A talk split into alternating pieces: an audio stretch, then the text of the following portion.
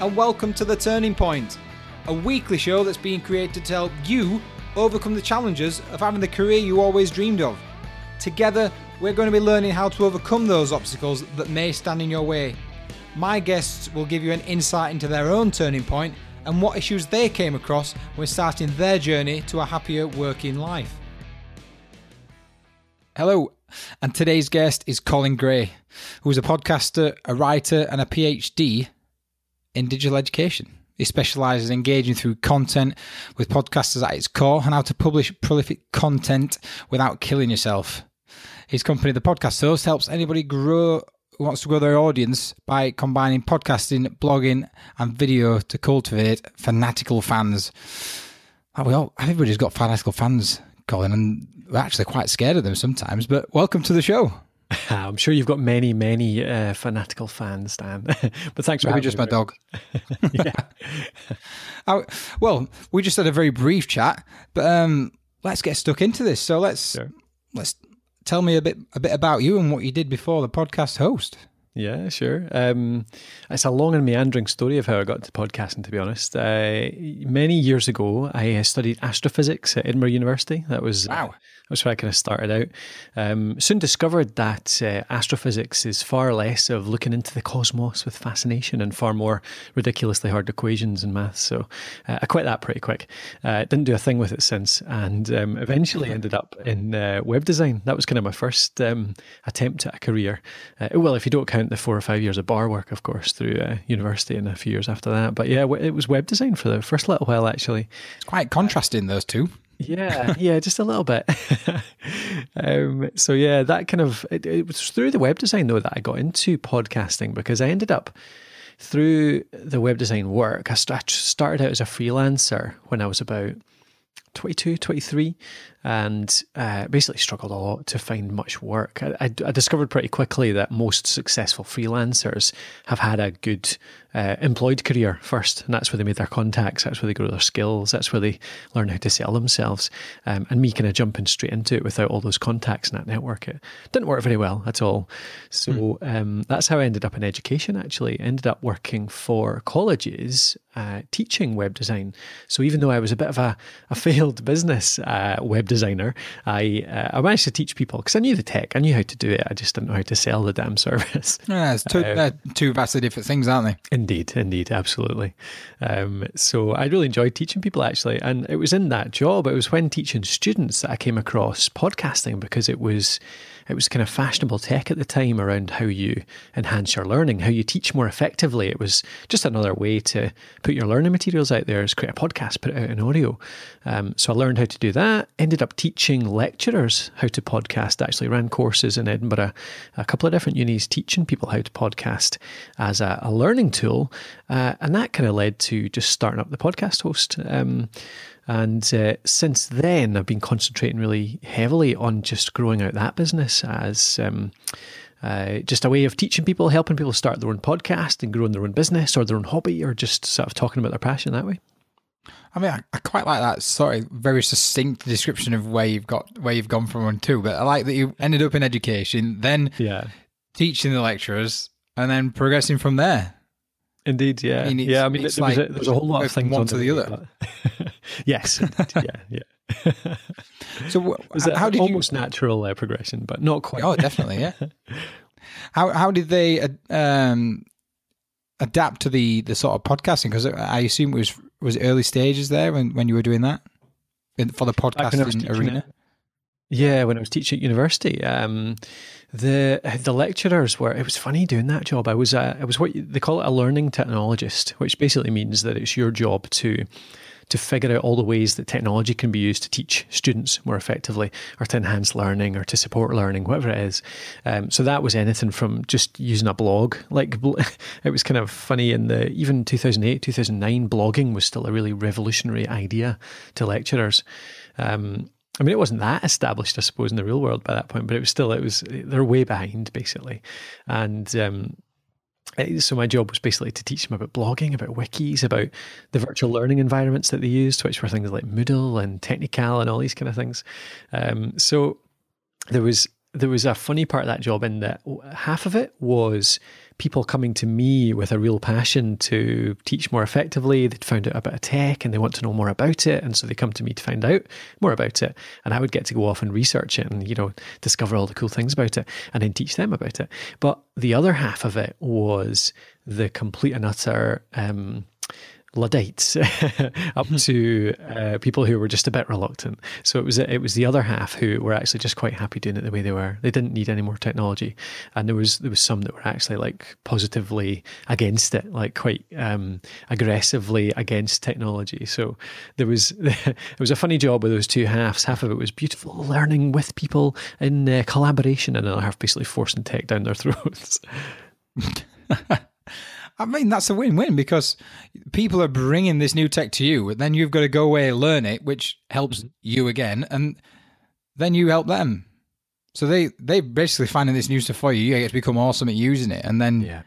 give it back to them. So you're constantly learning and developing your skills, which will allow you to expand into different things. So it's a win-win, really.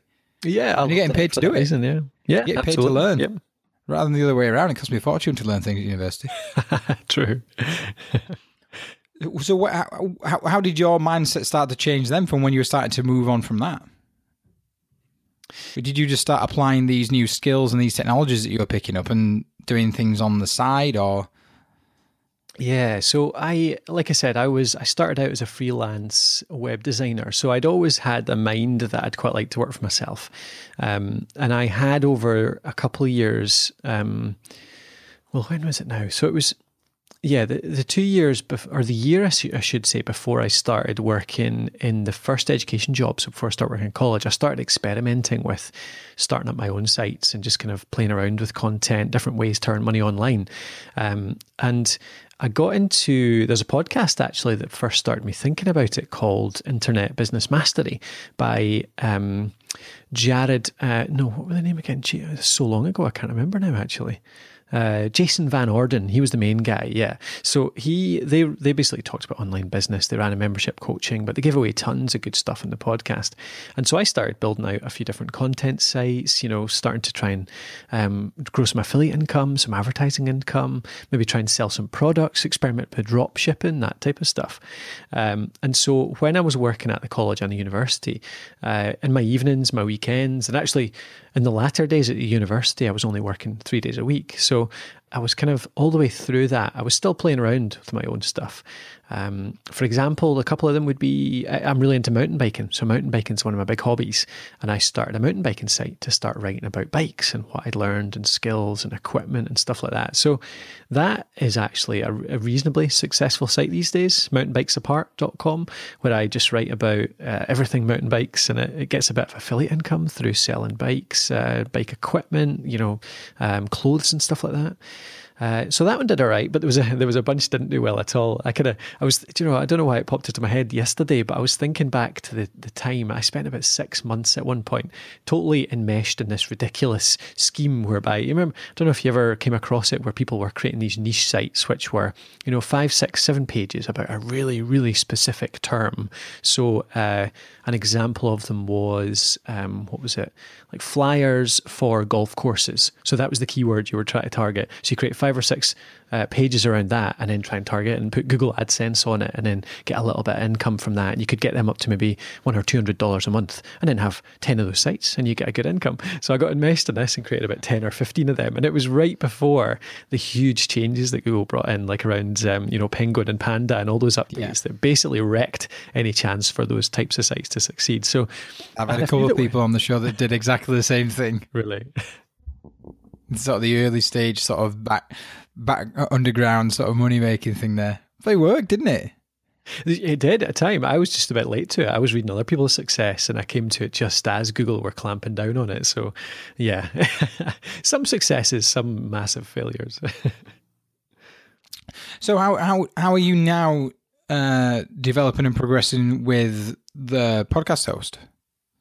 So right now, I mean, the last the last two years have seen a whole lot of changes. To be honest, um, the the site started out simply as content, as teaching, as as free stuff. It was just articles and podcasts basically, and I, I managed to transition over to it full time thanks to the fact that I started writing about equipment. So I was reviewing microphones, mixers, uh, digital recorders, all the kind of kit that podcasters use. And that basically started to do quite well in the search rankings. So uh, I started to get a bit of affiliate income through that, I started to get good traffic so I could do some advertising, sponsorship. So the site as a part time endeavor started to make a decent income. And that was while I was still working at the university. And it was about the point where um, in fact, it was when I decided I wanted to. So I decided basically I wanted to jump into that full time, but I wasn't quite as brave as some people claim you should be. Um, mm-hmm. And I had a backup plan, which was uh, I had I was offered a PhD at the time. So because I was working in education, I kind of I was in that kind of world, and I had areas which I was researching. So it kind of tied together quite nicely because I was teaching courses on the podcast host. I was creating courses for our users, um, and that was kind of my expertise at the university too. So I ended up taking on a PhD in online courses in online education.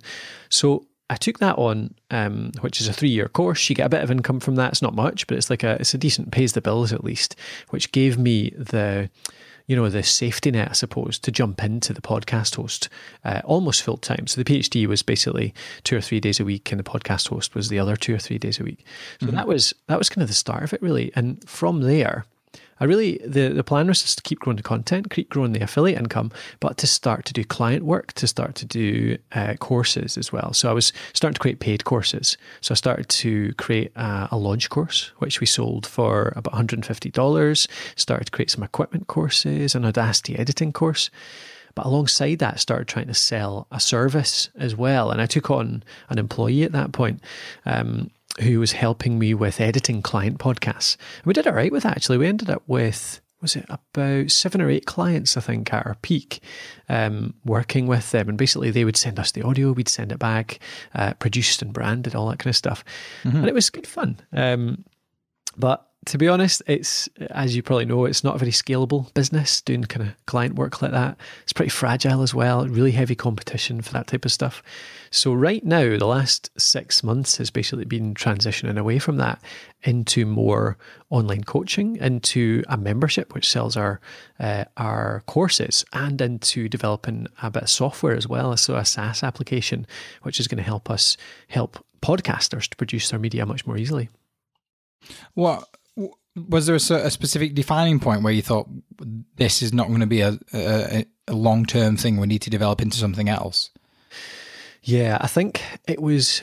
There, there was really actually it was a there was a bit of a well to, to coin your phrase there was a turning point where um, there was one client in particular no there was two actually there was two clients but they were quite different um, but they were both basically taking up at least two or three times the amount of time that they should have been.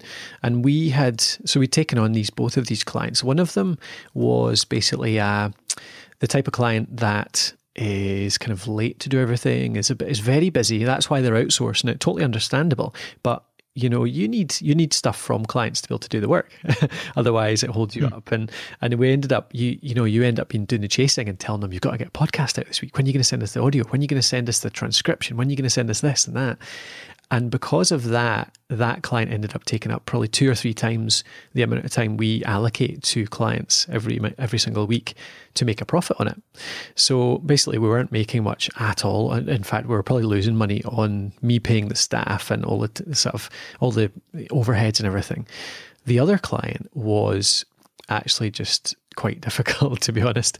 Um, and they ended up um, do you know, asking, you know, the kind of clients that just ask for more and more and more. And do you know what? I can't even grudge them that either because if I'm paying for a service, I want to get the most from it. But there yeah. comes a point where it's starting to to take the piss a little bit, to be honest, isn't it? And and that was just a really difficult relationship managing that all the time. There was always asking for more and then having to push back and asking for more and push back. And um, it probably a bit my fault. I didn't manage to I didn't manage it that well. I didn't set the boundaries well enough, uh, and that was. I was just going to say this is probably quite a, a, a, topic area that some people might need a little help with. So, uh, yeah, sure. what was what were the things you were trying to do just to sort of manage that better, or what things now do you think? Well, I can't believe I did that.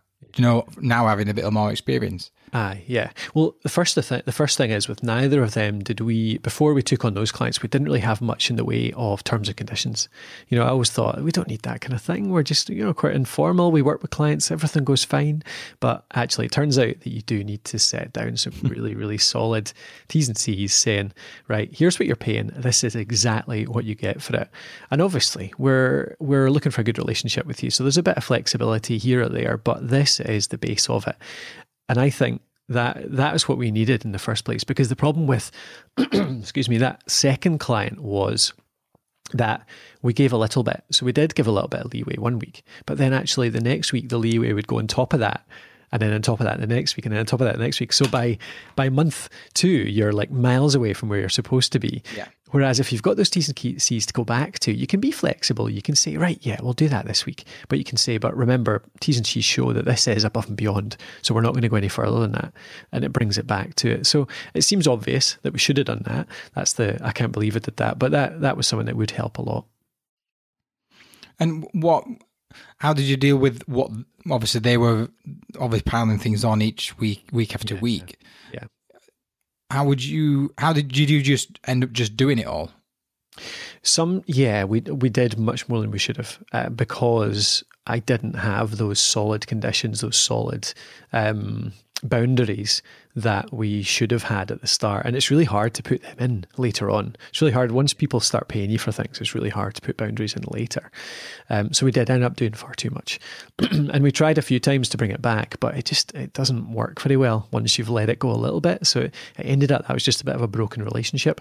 I was just going to ask, how did it, Yeah. how did you fare when you said, actually, no, we can't do this because it is outside of the scope? Yeah, W- uh, it was difficult.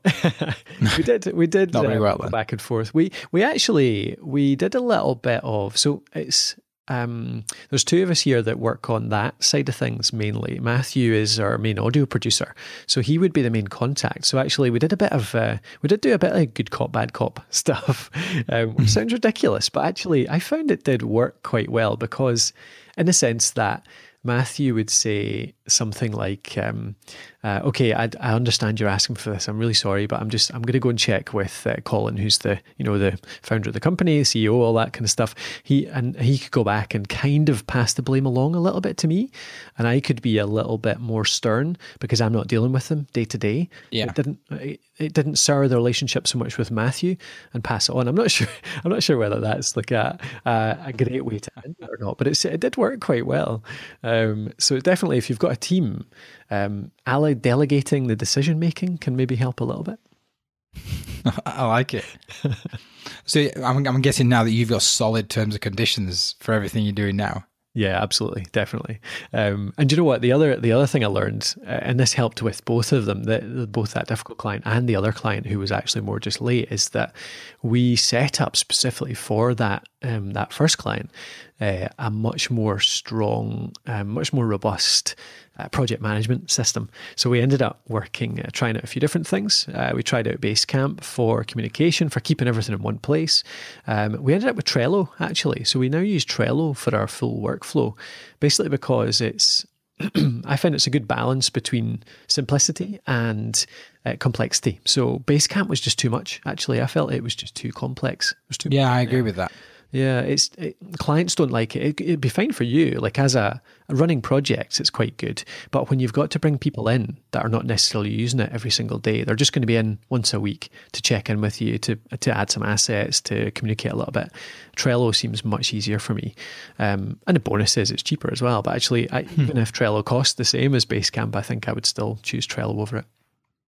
Well, it's it's a very usable tool and very adaptable, isn't it? Because it's just boards, Yeah, exactly. Yeah, you can set up exactly how you want it. It's great. so it, it can be very it'll be very very flexible depending on how each in sort of individual works. But it's it, anybody can use it as well. It's not complex in any way, shape, or form. It's click add or type somewhere or whatever, isn't it? It's Yeah. just as a simplistic tool. I mean, that's what we use in the studio. We use it uh, for internal stuff. Uh, across with clients. It's we pretty much use that and Slack really. Yeah, yeah, that's exactly us as well these days. Actually, I, I used to be a bit of a, I still am a bit of a sort of tools geek. I'll try anything out, but actually, in the last year, the last year and a half, I've totally cut down that part of my personality. It just wants to try everything, um, and saying this is working well for us. It's simple, it's easy, but it works. Um, and even if something else might make an incremental difference, this works fine and it's perfect. Yeah, it just suits everything, doesn't it? Unless yeah. there's a there's something that's of massive um, in- increase, so it's so much better. Then what's the point? Yeah, yeah. Because it's doing it's doing perfectly fine. There's no need to make a change unless you need to make yeah, a change. If that makes sense. It's the old the old cliche: if it ain't broke, don't fix it. But exactly but, that one. But it's but it's it's so hard not to because you see these shiny new tools coming out and everybody starts raving about them. It's like Slack, wasn't it? I mean, Slack was suddenly I'd never heard of it, and then the next day it was everywhere. It just popped up, and I put off trying that out for a while actually. So sometimes these new tools come along that do have a kind of a magnitude of difference in terms of the effectiveness. But I think it's hard to spot which ones are going to make that kind of difference and, and not and ignore all the other ones. Yeah. I mean, it always surprises me with tools like that how different people use them in a completely different way. It's like I've got a variety of uses for, um, like for example, Trello. It's it's iMessage. Yeah, it, yeah. it's it's just a, it's just a messaging service, isn't it? So why is that? You can what? What's the difference? Well, you can send you can send emails with attachments just like you can on Slack, yeah. but somehow Slack's just that much better. Yeah, yeah. Just because it's, how you can sort of profile everything up and with the new channels, teams, and things like that. But it, it it's the same thing. Yeah, yeah. It's funny that it's just the user experience, isn't it? It's like exactly it doesn't even have to have any it, sometimes it doesn't take more functionality to create that like 10 times better uh, effectiveness. It's actually just easier, quicker, simpler, or nicer. Actually, you just enjoy using it more, so you use it more often. Exactly. That is, it, that, I think you couldn't be any. You, you couldn't be any more on point. Things are just nicer to use, then people are going to use them. Yeah, yeah. so yeah, that's why we're, we're Slack use, all day, every day. that's why people there's there's sort of roles for user experience and all that. And that's, that's gone through the roof, and which is probably one of the main focal points online at the minute. Mm-hmm. Just because that's what it's all about. I mean, I I don't use certain things just because it's a pain in the ass. Yeah, yeah, for sure. I mean, if I, I can, if I can, there's a load of examples check, of them. yeah, if I can check out using PayPal, I'm going to check out using PayPal rather than typing in card details. I think that that's a very lax example, yeah. but if it's there, I'm always going to use it just because it takes two seconds. Yeah, for sure. yeah, it's a good example. Um, so just going into the coaching side of things, mm-hmm. um, what sort of things did you have to sort of culminate, learn, and and change really um, moving forward from that? I mean, it was obviously the coaching is going to be very um, uh, specific to each individual person, isn't it? Yeah, but, yeah. So the change, yeah, the change we made really was that we we used to do much more one to one. We used to do much more unscalable um, small group stuff, as in doing work, maybe even live workshops or one to one calls on Skype or things like that. And the the big kind of focus for me was just to reach more people, and it wasn't I mean, obviously that leads to um, a bigger business, more income, that kind of thing, which is all beneficial to the business itself. But it was actually just that I was feeling quite limited as well. I, I just wanted to get our stuff out there more, and I felt. I felt kind of limited by just spending so much time just with very small groups of people. Um, so the the solutions we got to that were so the the coaching program really is actually more of a it's a membership site really when it comes down to it. We we took all of our courses, uh, so we had about five courses at the time I think, all selling from anything from ninety nine dollars up to one hundred and ninety nine. So I, I, keep talking in dollars because uh, the about two thirds of our audience on the podcast host is US based, even though we're UK based as a as a business. Um, I tend to find so that that's a running trend.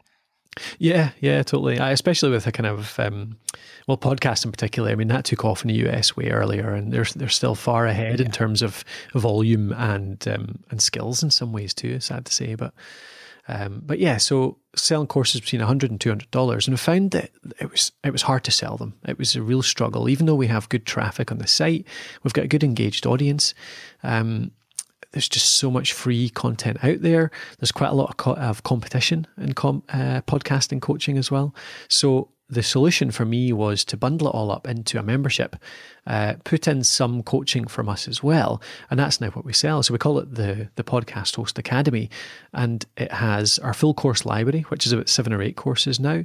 Um, it has an hour every other week, so every fortnight we do an hour live session. So I'm experiment, experimenting with different ways to do it just now, whether it'll be Slack, Facebook Live, webinar style. Mm-hmm. So I'm trying a few different methods right now.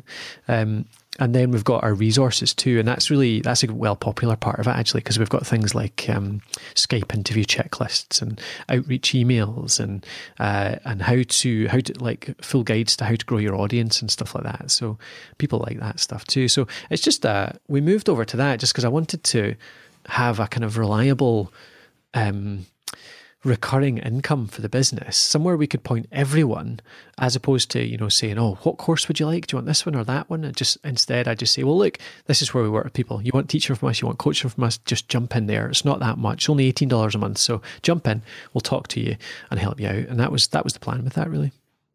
It also saves you quite a bit of ongoing work, doesn't it? Because you've created this, you've got this, the all all the sort of coaching stuff, a lot of it done, and then you just dip in and do a bit of one to one, a lot less one to one, but you do a bit of it in the end, and yeah. they get this big pack. Yeah, totally. Yeah, well, I'm I'm really enjoying doing the one to one, sorry, the one to many sessions. So the open office hours, um, doing that every other week, and people people from the community pop in, they ask questions. There's a bit of a a kind of there's there's a bit of banter going on, you know, a bit of uh, camaraderie, just like a bunch of people going in, everyone getting to know each other, um, and it's really good. And it, it does it it it lets you do that one to one coaching. So I'll talk to one person for 15 minutes about what they're struggling with right now, but the whole rest of the room will hear it, and that's kind of what I that's what I was missing. I was missing that. You know, you help somebody with a problem and it goes straight to them, but it feels so limited. Instead, you're helping somebody with a problem, but actually it's helping a whole bunch of other people yeah. at the same time. So I find that really satisfying. Well, you get it's, it's repurposing the content that are, that are just going to help people. With, they're not actually having to ask, either. They're just getting told and like, oh yeah, I'm having the same problem. Exactly. Yeah, yeah. Because they're so common, a lot of the problems. Yeah. Oh yeah, big time. So across across the things that we've just been discussing, what what would you say you found sort of the biggest obstacle al- along all of it?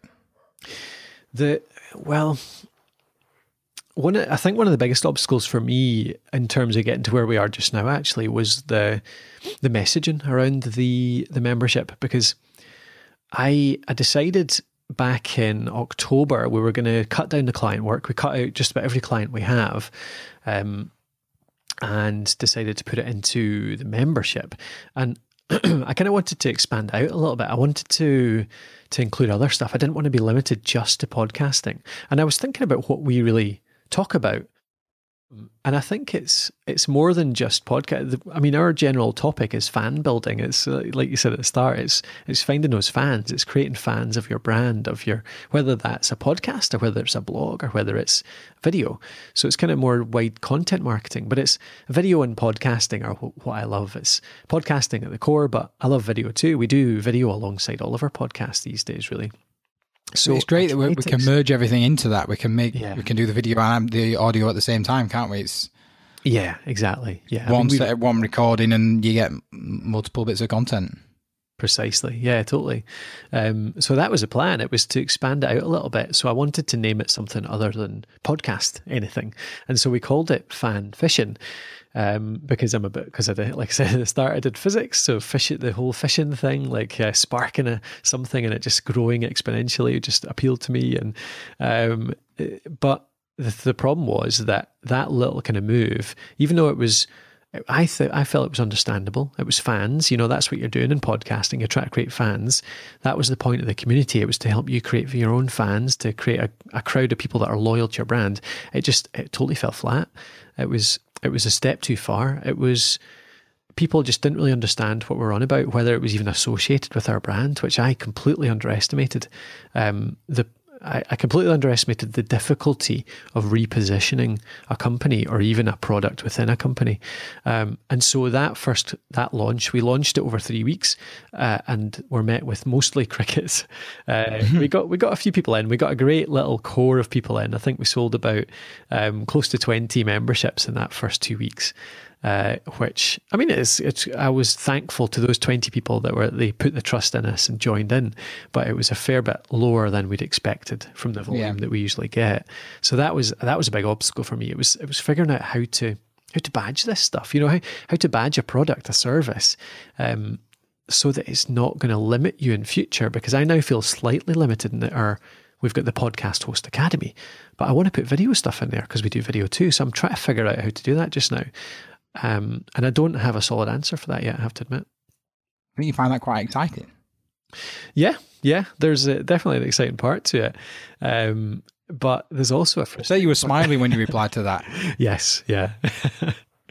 Aye um, yeah, I, I, I'm figuring it out. I think it's a big part of it is that podcasting is the is the core of what we do, but I think that video so supports podcasting as well. So I'm basically selling a lot of our members on video, and I'm talking to them about how they use video, and I'm talking to people outside that are thinking about joining about how they use other mediums like blogging and video alongside their podcasts. So yeah.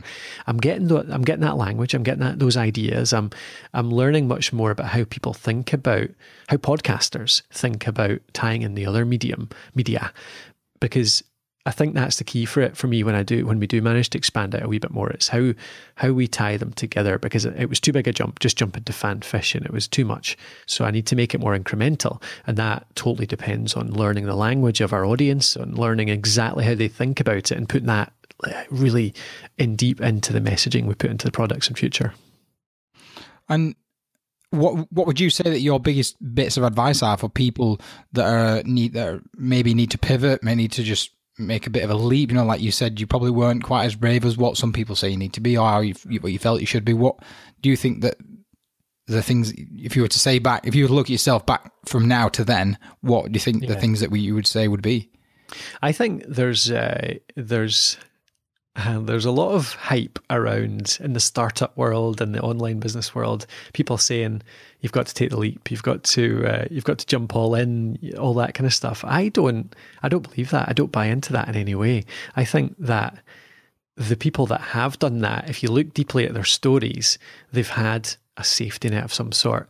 There's a few good case studies out there. One in particular that I know of that um, has done so well now, uh, but the story actually shows that the the guy that did it had a massive safety net, had like lo- quite a lot of money, quite a big windfall, a good bit of income coming in, um, that still allowed him to spend full time on a podcast and grow it massively. So a lot of the people that seem to prove this rule that if you just go all in, just believe in your passion, all of that nonsense, basically, that it's always going to work.